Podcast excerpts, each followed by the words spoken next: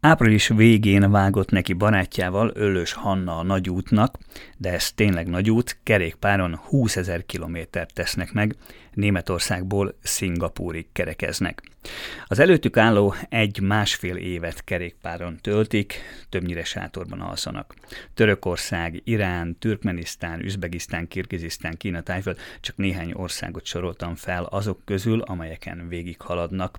De a cél nem is igazán Szingapúr, hanem a találkozások, illetve ami az úton van találkozások a kollégákkal, hiszen Hanna ökológus, a biológiai sokféleséget tanulmányozzák, a helyi természetvédelmi kezdeményezéseket dokumentálják. Most éppen Somorján tartózkodnak, illetve Ölös Hanna itt van velünk a Posonyi stúdióban. Köszönöm, hogy eljött hozzánk. Örülök, hogy itt lehetek, és köszöntöm a hallgatókat. Hát fogalmazunk így ilyen képzavarra, hogy nagy útba vágták a fejszéljüket. Miért jött ez az ötlet, hogyan jött? Igen, valóban nagy utazás áll előttünk. E, egy hónapja kezdtünk el biciklizni Németországból, de már ez alatt a rövid idő alatt is annyi mindent megtapasztaltunk, hogy, hogy nagyon-nagyon izgatottak vagyunk azzal kapcsolatban, hogy mi fog következni. Minden kényelmi szempontot ugye feladtak, ezt ugye a felvezető szövegben is mondtam. Mi, mi lette önöket, hogy nekivágjanak ennek? Mi mindketten, párommal Jonasszal mindketten nagyon szeretünk utazni, és kerestük a lehetőséget az korábbi utazásaink során is, hogy minél fenntarthatóbban, minél kisebb ökológiai lábnyommal utazzunk.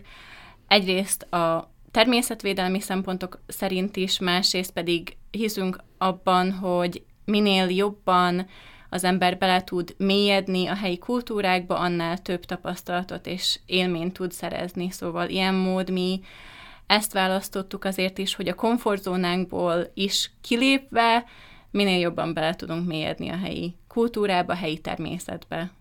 Mi az út missziója? Az út missziója tulajdonképpen eléggé egyszerű. Egyrészt a természet sokszínűségét szeretnénk megtapasztalni, tanulni belőle és dokumentálni, és ennél mélyebbre menve a természetvédelem sokszínűségét és sokrétűségét is szeretnénk megtapasztalni, hiszen annyiféle ember, annyiféle módon munkálkodik a természetvédelmiért, hogy ezről nagyon sokan szerintem nem is tudnak, nem is tudják elképzelni, hogy mennyi módon lehet ehhez hozzájárulni. Úgyhogy mi ezt szeretnénk megismerni az utunkon. Miért pont a kerékpár? Ugye, mert egyszerűbb azért, ha az ember abban gondolkodik, hogy el akar jutni Tájföldre, vagy el akar jutni Szingapurba, akkor felül egy repülőgépre, és 7, 8, 9, 10 óra alatt ott van. De hát ugye ön már azért említette ezt az ökológiai lábnyomot, meg hát ön ugye ökológus, tehát akkor azért valahol sejteni lehet a válasz. Igazából talán összefoglalva két oka van ennek. Az egyik az valóban az, hogy hogy számunkra a, a természetvédelme egy fő szempont. Ilyen hosszú útra nem is akartunk volna, nem is lett volna opció olyan lehetőséget választani utazási módként, ami annyira káros a természetre, mint mondjuk a repülés.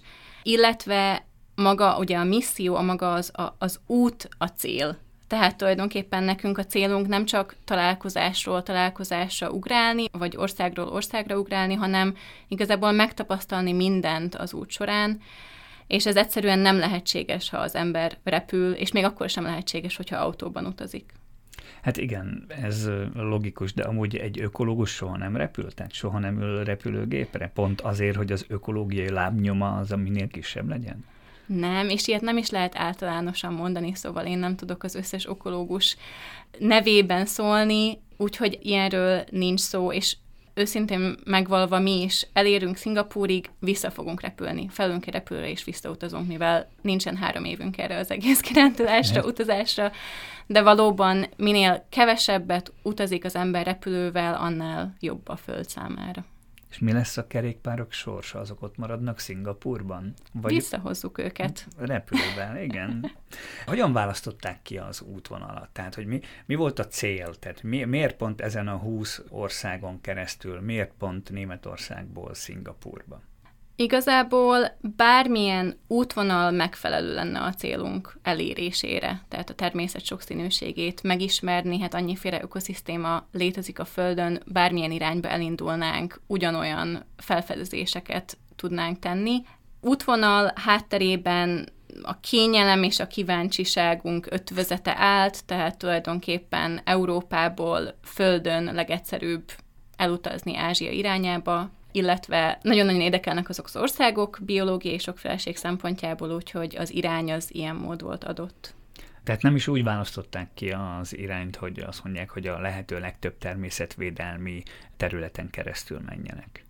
Nem, és nem is ez a fő cél, mert alapvetően nagyon fontos azt is kihangsúlyozni, hogy a természetvédelem nem csak természetvédelmi területeken belül zajlik. Úgyhogy mi szeretnénk többféle természetvédelmi területet meglátogatni és elbeszélgetni kollégákkal, de ami egy fő fókusza a mi utazásunknak, hogy helyi kezdeményezéseket is megismerjünk, és teljesen tényleg alulról jövő kezdeményezéseket, amik nem természetvédelmi területeken belül működnek, hanem a környezet védelméért, a tájvédelméért működnek és munkálkodnak. Egy csepp félelem sincs önökben?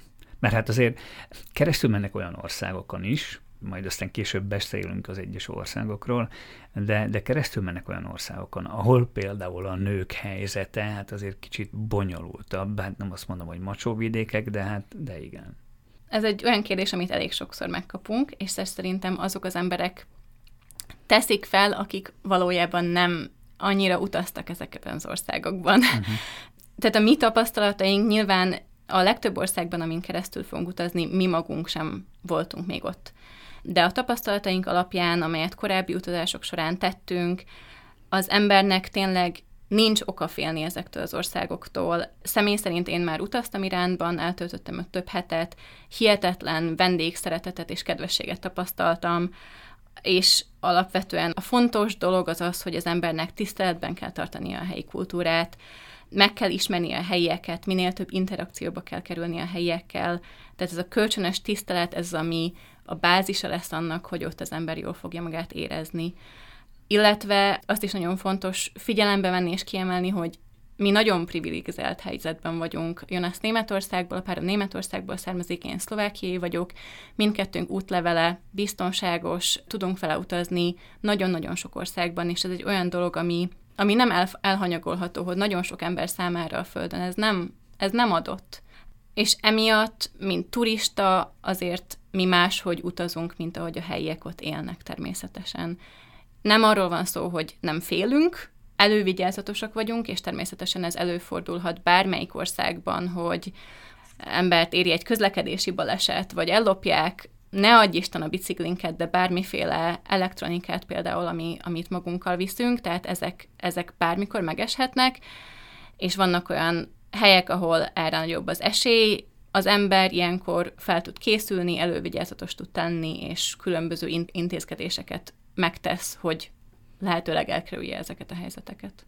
Igen, mert az embernek a fejében benne van, hogy igen, Irán, meg Üzbegisztán, meg Kirgizisztán, tehát hogy ezek azok az országok, amelyek így kívülről, vagy innen nézve nem tűnnek annyira biztonságosnak, de a biciklit ellophatják. Hát most nem azt mondom, hogy Bulgáriában vagy Romániában, de nálunk is. Tehát, hogy persze ez belejár. Visszatérve az útra tanulmányozták, mondjuk az útvonalat olyan szempontból is, hogy megfelelőek legyenek az időjárási viszonyok, tehát hogy ne menjenek bele valamelyik országban a tél kellős közepébe, vagy az esős időszak kellős közepébe. Őszintén szólva nem. Tehát, hogy tanulmányozni tanulmányoztuk, de nem vettük figyelembe. Tehát, hogy nekünk ez az előző munkahelyünk és különböző logisztikai okok miatt ez így jött ki, hogy mi március végével lezártuk a munkaviszonyunkat, és úgy döntöttünk, hogy április végére tudunk úgy előkészülni, hogy elinduljunk. Természetesen, ha északra mentünk volna, sokkal kedvezőbb lett volna, most jön a nyár, és mi haladunk délfelé, ezzel mi is tisztában vagyunk. Jelenleg pont emiatt inkább a hőséggel kapcsolatban vannak félelmeink nem pedig az esőzéssel kapcsolatban, de hát majd, majd megoldjuk, és majd alkalmazkodunk a helyi viszonyokhoz. Nem, nem akarom önt eh, elriasztani, de azért is Szingapurban kikapni egy jó kis esős évszakot, vagy időszakot, vagy, vagy hát egész Indokínában az azért nem annyira egyszerű. Ez csak Persze. Így, de gondolom ezt útközben oldani fogják. Jó, most már beszéljünk kimondottan az útról. Beszéljünk először a felszerelésről. Tehát mit cipel magával kerékpáron a két világ világutazó? Igazából nincs szükség túl sok mindenre. nekünk mindenünk megvan, ami lehetővé teszi azt, hogy teljesen önellátók legyünk mondjuk egy hétre, tehát hogy tulajdonképpen a, a klasszikus kemping felszerelés az adott dolog, illetve a vizet is tudjuk tisztítani. Igyekeztünk a felkészülés során azt figyelemben venni, hogy amink van, azt felhasználjuk, úgyhogy nem a leg, legkönnyűbb és legkisebb méretű felszerelésünk van, teljesen egyszerűen megoldható, és nem is kerül nagyon sokba. Illetve ha valamit be kellett szereznünk, akkor azt igyekeztünk használtan beszerezni. Úgyhogy összességében azt kell, hogy mondjam, hogy ugyanazt visszük magunkkal, amit egy klasszikus, többnapos, sátoros túrára az ember vinne magával, csak mi egy-másfél évig fogjuk remélhetőleg használni. Ez jelentős különbség, mint egy klasszikus egyhetes sátoros túra, meg az egy másfél éves sátoros túra. De igazán nem. Tehát, hogy, hogy a részletekben menve nekem van, nem tudom, három melltartom, öt fehér neműm, két pólóm, három nadrágom és két kabátom, és ennyi a ruhá, ruházat tulajdonképpen. És akkor van egy táska az ételeknek, van egy táska az elektronikának, sátorfelszerelés, és ennyi. Tehát, uh-huh. hogy, hogyha az ember megnézi mondjuk a honlapunkon, vagy képeket a, a szociális médiákon, akkor fogja látni, hogy ezek a biciklik, ezek nem visznek magukkal utánfutót. Viszonylag kompaktak. És milyenek a biciklik? Tehát most beszéljünk a bicajról, hogy, hogy kell-e valami speciális bicikli, vagy pedig egy teljesen általános kerékpárral vágnak neki. Ez is igazából ember kérdése, hogy mit szeretne előnyben helyezni. Mi nekünk egy, egy túrabiciklink van, tehát ez leginkább egy, egy városi biciklihez hasonlítható, vastagabb kereke van, mint egy mondjuk egy terepbiciklinek, de nem egy kifejezetten bonyolult szerkezet, és mi utána néztünk, hogy miféle lehetőségek vannak árkategóriában is, és másokkal beszélve, akik hasonló túrán keresztül mentek, végül is azt a irányt választottuk, hogy a lehető leg egyszerűbben, legold schoolabban fogunk utazni, tehát, hogy acél váza van a biciklinknek, tárcsafék, az összes alkatrész olyan, amit vagy mi magunk meg tudunk szerelni, vagy pedig az összes országban megszerelhető. És milyen nehezek ezek a bicajok, mert ugye azt én láttam a, Facebook oldalukon, hogy ott azért értekezett erről, hogy nehezebbek, mint mondjuk azok a biciklik, ami, amiket a Tour de France-on, vagy éppen most ugye aktuálisan a Giro d'Italián használnak. Igen, tehát, hogy ugye mivel a célvázas ennek a hátránya az az, hogy ezek elég nehéz biciklik, tehát, hogy pakkok nélkül is 14 kg a biciklink, ehhez képest mondjuk egy alumínium bicikli fele ennyi tud lenni. És akkor erre még jön rá az összes csomagunk, illetve az étel és ital. Úgyhogy minden estől, mondjuk, hogyha teljesen fel vagyunk szerelve étel, akkor ez el tud érni 50 kilót. Azért az nem kis súly. Tehát miért pont Szingapur? Én ugye erről beszéltem a bevezetőben is, hogy Szingapur csak egy cél, mert a lényeg az út, meg hát ezt már ön, ön is említette, hogy minden, ami Németország és Szingapur között van, de valahogy csak kiválasztották azt a célpontot, hogy, hogy miért Szingapur, mondjuk miért nem Burma, vagy miért nem Tájföld, vagy bármi más ott a környéken, vagy miért nem India. Hát amikor mi eldöntöttük, hogy hogy Ázsiának fogjuk venni az irányt, akkor mindenképpen szerettünk volna eljutni Dél-Kelet-Ázsiába.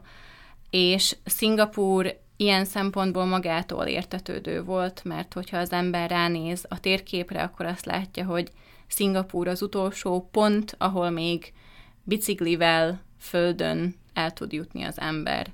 Természetesen lehet folytatni az utat, és Indonéziába is nagyon szívesen elutaznánk, de egy ponton meg kell állni, és mi fontosnak tartottuk azt, hogy kitűzzünk egy végcélt, és akkor így lett Szingapúr. És az országok, amelyek közöttük vannak, tehát hogy miért pont az a, az a 20 ország, hiszen ott is azért lennének, vagy vannak alternatívák így. Ez egy ilyen lépésről lépésre döntéshozás volt, tehát szerettünk volna a párom Jonas otthonából elindulni, ami Frankfurt közelében van, illetve szerettük volna ezt összekötni az én otthonommal is, és akkor onnantól jött az, hogy Jonász még soha nem volt a Kárpátokban, akkor vegyük Románia felé az irányt, akkor onnan Bulgária, és akkor megismerhetjük az ottani hegyvidékeket, és aztán onnantól a nyilván... Törökország adja magát, Törökország ugye, adja magát, átmenni. És Ami minket mindig is nagyon érdekelt, az tényleg Kína volt. Tehát, hogy Kína természetvédelmi szempontból, meg természeti szempontból is egy aranybánya és egyben egy fekete lyuk. Tehát, hogy rettentő nagy a biológiai sokféleség és különböző ökoszisztémák találhatók ebben a hatalmas országban, de ami természetvédelmi munkát és kezdeményezéseket illeti, arról mi Európában ebben a szférában semmit nem tudunk. Úgyhogy ezért szerettünk volna, ha lehetséges, akkor Kínán is keresztül utazni. Igen, és ha már keresztül mennek Kínán, akkor már végül is logikus, hogy akkor ott visszafordulnak, és akkor a legdélebbi, egyik legdélebbi csücskére ugye elmennek Ázsiának, mármint hogy szárazföldi csücskére, ugye, és ez Szingapur.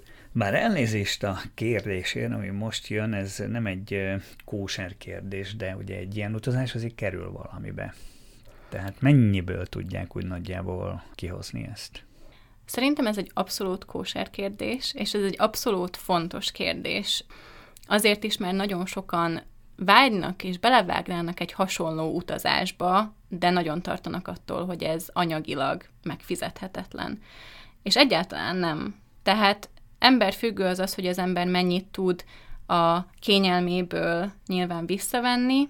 Mi például nem költünk szállásra, egyenlőre legalábbis egyáltalán nem, én majd lehet, hogy hogyha olyan helyzet adódik, akkor muszáj lesz, de egyenlőre nem.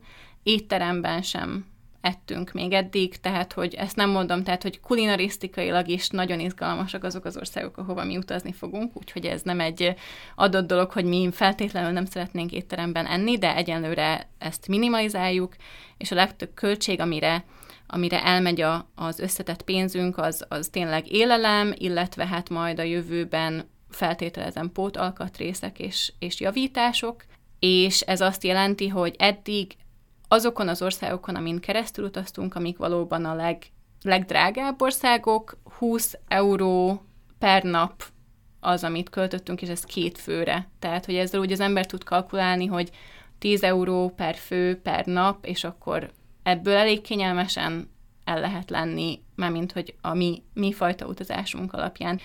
És azt is meg kell hagyni, hogy azért a, az egész napos biciklizés során az ember megéhezik, szóval elég sokat eszünk. Igen, és végül is most már egyre olcsóbb országokba fognak menni, hiszen ahogyan Ázsiába beatolnak, ott aztán már sokkal olcsóbb az élet. Jó, persze mondjuk Szingapur kivétel, mert ott aztán az emberről a gatyát is leszedik, az drága, de ott lesznek valószínűleg a legkevesebbet, és miből fedezik, tehát hogy most komolyan azt képzeljük el, hogy önök az elmúlt x évben arra spóroltak, hogy el tudjanak utazni, vagy pedig vannak valamilyen támogatók is?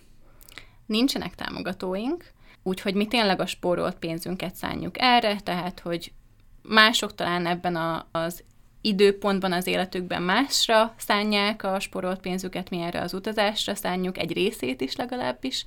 Attól függetlenül még nyitva tartjuk annak a, a lehetőségét, hogy esetleg a jövőben mondjuk megpróbálunk egy szponzort szerezni, illetve mi ugye írunk ezekről a tapasztalatokról, a természetvédelmi diskurzusokról, úgyhogy ilyen mód az is lehetséges, hogy meg, megpróbálunk majd ebben az irányban lehetőségeket keresni, hogy esetleg az írásunkkal valahogy egy ilyen finanszírozást biztosítsunk magunknak az út során. Még egy könyvet is megérni az egész, persze másféle jó múlva, amikor visszajönnek. Én időközben még most válaszolt, kiszámoltam ezt a 365 napszor 10 euró, 3650-ből kijön egy év, mondjuk, hogyha ebben a tempóban haladnak, ami tényleg nem egy nagy kunst. Tehát most már tényleg beszéljünk az indulásról, tehát hogy nagyjából egy hónapja indultak ugye Németországból április végén, ha jól tudom. Milyen volt az út eddig Somorjáig, mi mindent láttak, mi mindent tapasztaltak? Az út nagyon-nagyon jó volt. Még magunk is meglepődtünk, hogy mennyire jól haladunk, tehát, hogy mi összességében május végére szerettünk volna, az volt az egy ilyen lélektani határ, hogy május végére jutunk majd ide. Ahhoz képest egy hetet lefaragtunk ebből, még úgy is, hogy négy napot pihentünk, nem bicikliztünk. Az elején természetesen kellett egy kis idő, hogy hozzászokjunk az egész napos biciklizéshez, az 50 kilóhoz, magához a biciklihez, ennek a kormányzásához, illetve az ilyen testi, testi érzésekhez, ami, ami akkor jön, hogyha az ember minden nap ennyi kilométert leteker. Tehát a bizonyos testrészek megsínyilik. Meg, remélhetőleg nem hosszú távon, de azért vannak fájdalmak, tehát hogy így egyszer-egyszer belenyilal az embernek különböző pontjaira a fájdalom, de hát semmiféle hosszú távon, és a nyújtás az egy nagyon fontos dolog. Jó, és mit láttak? Tehát eddig ugye Frankfurt mellől indultak, és Csehországba mentek? Ugye, mert a, a honlapjukat néztem, hogy Csehország volt, aztán Ausztria, és aztán mm-hmm. Szlovákia. Jó, tehát akkor nézzük, mit láttak Csehországban. Tehát, hogy mi Németországból... Ja, bocsánat, először Németországban. Németországból Csehországba a Bajor erdő, erdőn keresztül bicikliztünk túl, tehát ez is volt eddig az utunknak a legmagasabb pontja egyébként, ez a hegyvonulat. Még előtte, Bajorország előtt Frankfurt környékén különböző természetvédelmi projekteket látogattunk meg, Frankfurton belüli városi természetvédelmi nagyon izgalmas intézkedéseket is megismertünk, és aztán a Bajor Erdő Nemzeti Parkot meglátogattuk, illetve a, az azzal határos Sumava Nemzeti Parkot. Ott eltöltöttünk elég sok napot, mivel a, az igazgatóval is találkoztunk, és egy nagyon inspiráló beszélgetésen vagyunk túl, a Sumava Nemzeti Park igazgatójával, úgyhogy aztán ott úgy döntöttünk, hogy három napot ott töltünk, illetve aztán Csehországon keresztül, hát Morvaországon keresztül bicikliztünk különböző nagyon szép ártéri területeken, és aztán a Podi Nemzeti Parkból, ami megint csak Ausztriával határos, úgy jöttünk vissza Ausztriába és akkor ugyanúgy ott megint eltöltöttünk pár napot, találkoztunk kollégákkal, körbevezettek. És ez azért is izgalmas, mert az ember ilyenkor sokkal jobban meg tudja ismerni, és valahogy bele tud látni abba, hogy, hogy annak a, a területnek mi is a történelme, tehát hogy ma, amiket említettem, a Sumava, illetve a Podi, azok a vasfüggöny, hát a korábbi vasfüggöny mentén fekvő jelenleg védett területek, úgyhogy ennek azért hatalmas történelme és nagyon nagy rétegzettsége van. És aztán Ausztrián keresztül, tehát ott Bécsben megálltunk, ott is különböző kollégákkal beszélgettünk, erdészetről, természetvédelemről ezek, ezeket a honlapunkon. Aztán összegezdük, és akkor így végül is megérkeztünk Somorjára. És akkor én naivan kérdezhetném, hogy miért pont Somorjára, no, de tudjuk, hogy ön Somorjáról származik, itt nőtt fel. Természetesen. Ennek egy ilyen szimbolikája is volt, ugye, hogy egyrészt nyilván szerettem volna meglátogatni a, a családomat, illetve csalóköz, hát a, nem is csak a szívem csücske, hanem a közepe, és, és ennek egy szimbolikája is volt, hogy, hogy a párom otthonából az én szülőföldemre akkor biciklivel eljutunk, és megnézzük, hogy mi van a kettő között. Egy hónapja vannak úton, bizonyos X mennyiségű kilométert megtettek, és ha ránézek a térképre, akkor azt kell, hogy mondjam, hogy az útjuknak a 90%-a minimum, lehet, hogy még több mint 9, sőt, szinte biztos, hogy több mint 90%-a előttük van. Tehát eh, hogy érzi most, hogy meg lesz ez másfél év alatt? Szerintem meg lesz ez másfél év alatt. Igen, tehát 1300, Satzper kb. 1300 km van mögöttünk, azt mondjuk, hogy 20 ezer kilométer, de hát ez lehet kevesebb több, illetve azt is be kell látni, hogy hát azért vannak olyan országok, mint mondjuk Törökország, meg Irán, és Kína, amik annyira hatalmasak, hogy egy turista vízummal be se lehet biciklizni. Tehát, hogy mi feltételezhető, hogy majd bizonyos szakaszokat vonattal tesszük meg, vagy vonattal kell megtennünk a politikai szituáció miatt például. Ezeket szeretnénk minimalizálni, de ez is benne van a pakliban, illetve nyilván alkalmazkodunk a helyi szituációhoz. Szerintem a másfél év az egy realisztikus, tehát hogy az ember nem is ilyen kitérőkkel, mint ahogy mi, hanem egyenes irányba menne, akkor ez még sokkal rövidebb idő alatt is megtehető lenne. Hmm. Ugye most a turista vízumot említettem, mert hogy ugye az van, hogy bizonyos országokban turista vízumban csak maximum egy hónapot lehet eltölteni, és mondjuk, hogyha bebicikliznek Kínába, hát az biztos, hogy több mint egy hónap lesz, az biztos. Jó, Szlovákiában vannak most, mit néznek meg itt, vagy ez csak a somorjai megálló miatt volt, és már mennek is tovább Magyarországra? Hát azt kell, hogy mondjam, hogy sajnos majd nem. Tehát, hogy, hogy mi végül is úgy alakítottuk ki ezt az utat, hogy, hogy hát a nagy részét Szlovákiának ilyen mód jelenleg nem fogjuk bebiciklizni, úgyhogy mi arra koncentrálunk, hogy az itteni itteni kezdeményezésekkel foglalkozunk most, tehát például a Csalóköz Naturparkkal lesz egy közös találkozónk, illetve van egy másik környezetvédelmi szervezet, a Dunavit, akikkel együtt szervezünk pár dolgot ezen a héten. illetve majd a Broz, a Bratislavské regionálne ochranárske združenie, akikkel én korábban együtt is dolgoztam, velük fogunk majd találkozni a Nagyléli szigeten, ami Komárom mellett van. A Dunavitesek már voltak vendégek a műsorban, úgyhogy örülök, hogy együttműködnek. És aztán mennek Magyarországra. Magyarországon mi a cél? Magyarországon mit fognak megnézni? Ez a kényelmes szakasz az utunknak tulajdonképpen, mert most a Duna mellett fogunk haladni, ami számomra is nagyon kedves, mert a Duna is nagyon kedves számomra, hogy itt nőttem fel, meg munka szempontjából is sokat dolgoztam Dunamenti természetvédelemmel, úgyhogy Bécstől Budapestig Duna mentén haladunk, síkságon, legnagyobb ellenségünk a szembeszél, és akkor a, hát a Szigetköz nézzük meg ott egy, egy ökocentrumot, a, ami a Szigetköz Naturparknakkal együttműködik a Pisztránkör, velük fogunk találkozni, utána a Dunai Poly Nemzeti Parkkal fogunk majd találkozni, illetve vannak még tervek különböző civil szervezetekkel, akikkel korábban is együtt dolgoztunk, és utána Budapest után Romániának vesztük az irányt, tehát ott a Hortobágyon, van egy Pentezuki vadló rezervátum, ami, ami nagyon érdekel minket, és akkor remélhetőleg velük majd tudunk beszélgetni. És így előre be van lőve egyébként, hogy bizonyos országokban mennyi időt töltenek el, vagy pedig ez ilyen eléggé esetleges, hogyha valami megéri, mert ott valamire rátalálnak, akkor ott akár hosszabb ideig is maradnának, vagy pedig azért az van, hogy nem Magyarországra öt napunk van, tíz napunk van. Nincs így betervezve napra pontosan. Azért van egyfajta előre tervezés, hogy mennyit szeretnénk, de alapvetően nem fog összedőlni a ház, hogyha mi úgy döntünk, hogy valahol szeretnénk maradni, sőt, úgyhogy ilyen mód mi nagyon flexibilisek vagyunk. Most már elkezdünk az úton végig menni így elméletben, tehát, hogy említette Magyarországot, aztán mennek Romániába, ugye Romániában is hát azért elég gazdag a természeti felhozatal, hogy így fogalmazzak, tehát így Romániában is, Bulgáriában, ugye a szomszédországban mi a cél, tehát ott mi az, ami miatt oda akartak nagyon menni, a Kárpátokon túl, mert azt már hallottuk, hogy a Kárpátok az egyik. Kárpátokon túl, hát a Kárpátokat ugye Romániának hatalmas része a Kárpátok, ugye ezt így fájó szívvel hagyom ki, de hát valószínűleg mi Szlovákiában azért tudjuk, hogy, hogy miről is van szó, amikor a Kárpátokat említjük.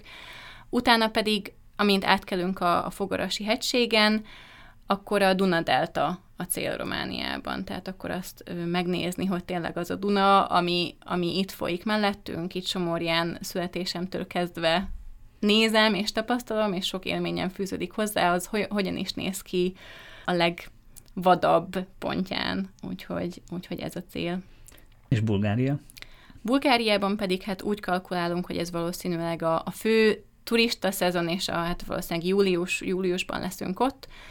Nyilván egy kicsit tengerpart, de aztán valószínűleg bevesszük magunkat a hegyekbe, és akkor a Rodopágység, illetve más, más természetvédelmi területek, illetve természetvédelmi területeken kívüli területek, és nyilván, úgyhogy ezt majd akkor kiterveljük pontosabban.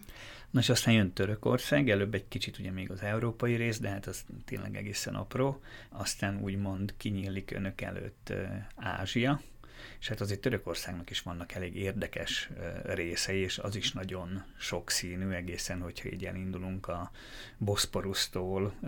Szóval, hogy ott mi a cél, ott mit szeretnének látni?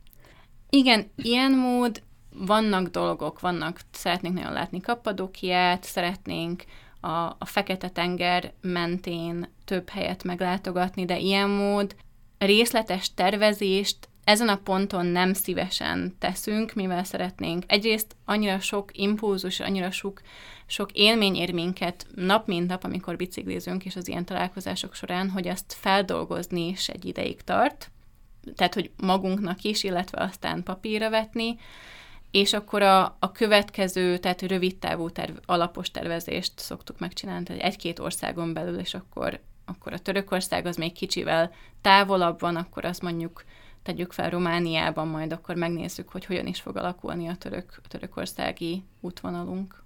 Nem erőltetem azt, hogy részletesen mondjuk el azt, hogy hol mit fognak látni, mert értem én ennek az egésznek az esetlegességét is. Folytatjuk az útvonalat, Törökország után ugye jön a Kaukázus, ott mind a három országot meglátogatják? Valószínűleg nem, tehát hogy már korábban említve is lett, hogy mi lesz majd a hideg időben. Lehetséges, hogy a Kaukázusban maradunk egy hónapra például, hogy átvészeljük a leghidegebb telet, és akkor mondjuk Grúziában megpihenünk, úgymond nagyon-nagyon szeretjük a hegyeket, egyébként úgy, hogy ez számunkra üdülés is. Úgyhogy meglátjuk, hogy ott lehet, hogy egy hosszabb időt el fogunk tölteni, és akkor attól függően, hogy mennyi időt, akkor majd meglátjuk, hogy mennyit fogunk ott utazni. Örményország vagy Azerbajdzsán vagy összejön, vagy nem jön össze, oké, okay, rendben, és akkor aztán utána már átléptünk Iránba, és ugye Iránról már ugyan beszéltünk, hogy ön volt ott, már korábban is, de azért valahogy mégiscsak így az európai agynak ez az Irán egy kicsit ilyen, ilyen nagyon ős konzervatív, ilyen nagyon iszlám ország, noha hogyha majd vesszük a további országokat, azért, azért lehet, hogy azok közül még néhány még bonyolultabb ebből a szempontból, szóval, hogy Irán nem félnek. De ott mit szeretnének megnézni, és mondjuk, ha már ön járt ott, akkor képzeljük el, hogy hogyan viszonyulnak Iránban egy bicikliző nőhöz. Az, hogy hogyan viszonyulnak egy bicikliző nőhöz, azt majd utólag tudom igazán alaposan leírni, de Iránban is nekem az a tapasztalatom, hogy vidéken nyilván azért konzervatívabbak az emberek, de van egyfajta megkülönböztetés a helyiek és a, és a turisták között. Tehát attól függetlenül természetesen nekem minden testrészemet valószínűleg be kell takarnom, és teljesen fel kell öltöznöm, de nincs ilyen fajta negatív megkülönböztetés, diszkrimináció vagy akadályozás, hogy, hogy esetleg egy nő ne ülhetne biciklire. Sőt, amikor az ember nagyvárosokba utazik, akkor egyre jobban elterjed egyébként, hogy a, hogy a nők egyetemet végeznek, hogy a nők feltétlenül nem szeretnének házasodni olyan korán, úgyhogy mindenféle hangok vannak, főleg a, a nagyvárosokban, Úgyhogy Irán is egy nagyon-nagyon sokszínű ország, és amilyen csücskén utazik az ember, valószínűleg mindig más tapasztal meg. Ami közös, az tényleg a vendégszeretet, ami, ami szerintem eddig tényleg példaértékű volt az én utazásaim során. És aztán jön a, jönnek a posztszovjet tagköztársaságok, ugye Üzbegisztán, Türkmenisztán, Kirgizisztán, na és hát ugye ezek azok az országok, ahol ez az iszlám fundamentalizmus szintén eléggé elterjedt, gyökeret vert, és hát azért ott se, itt se egyszerű a, a nőknek a sorsa. De mit tudnak ezekről az országokról? Nem kockázatos oda menni nőnek biciklivel? Ugyanez a kérdés, mint Iránnal, de azt mondja, Iránban nem, és ezekben.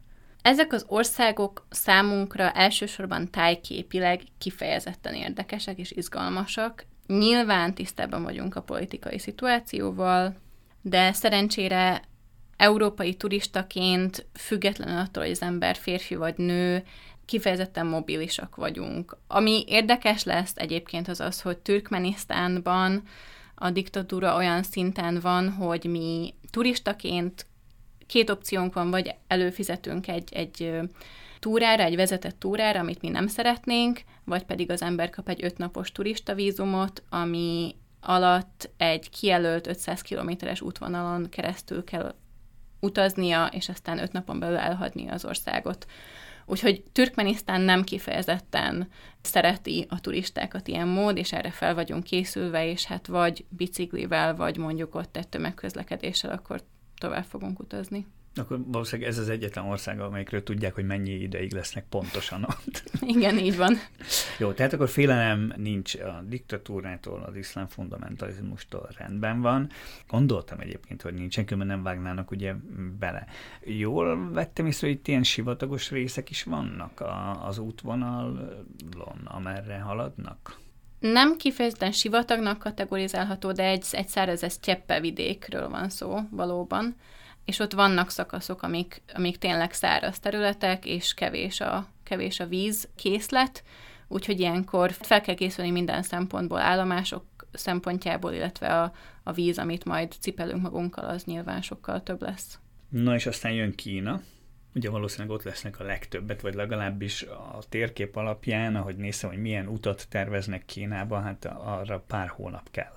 Ahogy már korábban is említettük, általában egy hónapos vízumot kap az ember, amikor igényel, ezt aztán meg lehet hosszabbítani még két hónappal, tehát hogy az összes ország, amit említettünk, Türkmenisztánon kívül, ott azért három hónapig különleges papírok nélkül turistaként az ember ott tud lenni. Kína még mindig az áterv, de jelen helyzet szerint például Kína nem ad vízumot a koronavírus miatt.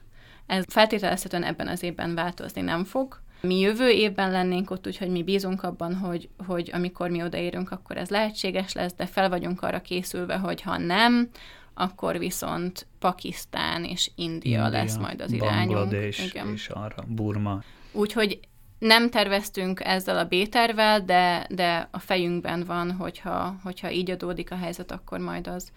Egyébként pedig, hát igen, Kína hatalmas szóval, és ott vannak szakaszok, például Xinjiang, ahol például nem kifejezetten lehet utazni, úgyhogy akkor ezt vonattal kell majd megtennünk. És aztán jön Indokína. Ugye én nekem ez a kedvenc részem a világban, bevallom őszintén, tehát Vietnám, Laos, Tájföld, Malajzia és Szingapur, Kambodzsát kihagyják, sajnálhatják, nagyon jó ország, de valahogy úgy biodiverzitás szempontjából is úgy gondolom, hogy ez a legizgalmasabb része az egész túrának, nem? Ez kétségtelen, hogy Dél-Kelet-Ázsia biodiverzitás szempontjából a leggazdagabb, az egyik leggazdagabb, úgymond hotspot a Földön, úgyhogy ez, ez nagyon, nagyon sok izgalommal tölt el minket, és igen, nyilván nem feltétlenül a legnagyobb biodiverzitás az, ami a legtermészetesebb közeg, de nagyon izgalmas számunkra az az, hogy, hogy, hogy ott ekkora, ekkora biológiai sokféleség van. Jut idő egyébként egy kicsit ilyen turistáskodásra is, ha már ott fognak járni, mondjuk megnézni, hát Angkorvatot nem, mert ugye nem mennek Kambodzsába, de mondjuk Chiang Mai-t északon, Tájföldön, vagy, vagy valami hasonlókat, amik tényleg rendkívül izgalmas kulturális szempontból az a vidék természetesen, és szerintem ez egy, ez egy kötelező dolog. Embernek van egy, ökológusként megyünk, de hát van egyfajta általános kíváncsiságunk, és egy általános nem csak természeti értékek iránti szeretetünk, hanem, hanem kulturális értékek szerinti is, úgyhogy ez természetesen, ez kihagyhatatlan, és, és fogunk turistáskodni. Tehát akkor jut idő tengerre is, egy kis fürdőzésre is, majd ott, hiszen ott a legcsodálatosabb a tenger. Fogunk, fogunk pancsolni is, igen. Jó egy-másfél év, ugye, tehát, hogy ennyiről beszélünk, és bevallom őszintén, hogy kimondani is rengeteg, tehát, hogy annyi idő egy dologgal foglalkozni, és távol az otthontól, hogy én például egyetlen biztos, hogy, hogy vállalnék egy ilyet, noha van bennem egy jelentős kalandvágy, ez, ez tény, de önök például biztosak benne, hogy nem fogják feladni, hogy ezt végig viszik. Soha nem mond, hogy soha, szóval, hogy ezt így nem szeretném a, rádióban kimondani, hogy mi ezt végigvisszük, és minden áron szeretnénk végigvinni nyilván. Tehát, hogy azért ez egy, ez egy nagyon nagy motiváló erő, hogy mi ezt szeretnénk befejezni. Természetesen bármi az embernek közbejöhet, bármiféle külső erők, illetve hogyha kettőnk közül egyikünk is azt mondja, hogy nekem itt most elég, fáj, vagy nincs kedvem, vagy elvesztettem a motivációmat, akármi, akkor mi megbeszéltük, hogy akkor ezt, a, ezt az utat ott lezárjuk. Nem és szeretném azt mondani, hogy félbeszakítjuk, mert tényleg nem akkor lesz sikeres ez az út, hogyha mi elérünk Szingapúrig, hanem akkor lesz ez sikeres, hogyha mi ebből a lehető legtöbbet kihúzzuk tudásilag és találkozásilag. Végül is felelőssége nem tartoznak senkinek, csak egymásnak. Mondhatni így is. Legutolsó kérdésként próbáljuk meg lezárni azt, hogy mi az, amit önök várnak az úttól. Egyenlőre a közeljövőben nagy hőséget és sok szúnyogot várunk, alapvetően pedig nagyon érdekes találkozásokat, sokszínű természetet, barátságos embereket és sokféle kultúrát, és legfőképpen azt, hogy nagyon sokat tudjunk tanulni másokról, illetve magunkról is. Akit egyébként érdekel ez az út, ez a kaland, az végig követheti az utat a Biking for Biodiversity org oldalon. Ezt inkább mondom úgy, hogy valaki le is tudja ezt írni, hogy Biking 4 Biodiversity, y-nal a végén.org oldalon, de ugyan ez a név szerepel a Facebookon is, és az Instagramon is, tehát hogy ott is lehet követni ezt a kalandot, és hogyha ha visszatértek, és én még itt leszek a stúdióban, akkor, akkor mindenképpen várom önt majd egy, egy nagyobb élménybeszámolóra. Egy másfél évre kerékpára pattantak, és nekivágtak egy 20 ezer kilométeres útnak, hogy eljussanak Szingapurba, és tanulmányozzák a természet sokszínűségét. Velünk volt a stúdióban Öllős Hanna, aki ökológus barátjával indult Németországból, most éppen Somorján vannak. Hanna, sok sikert, szép élményeket, és köszönöm, hogy eljött hozzánk. Én is nagyon szépen köszönöm a meghívást.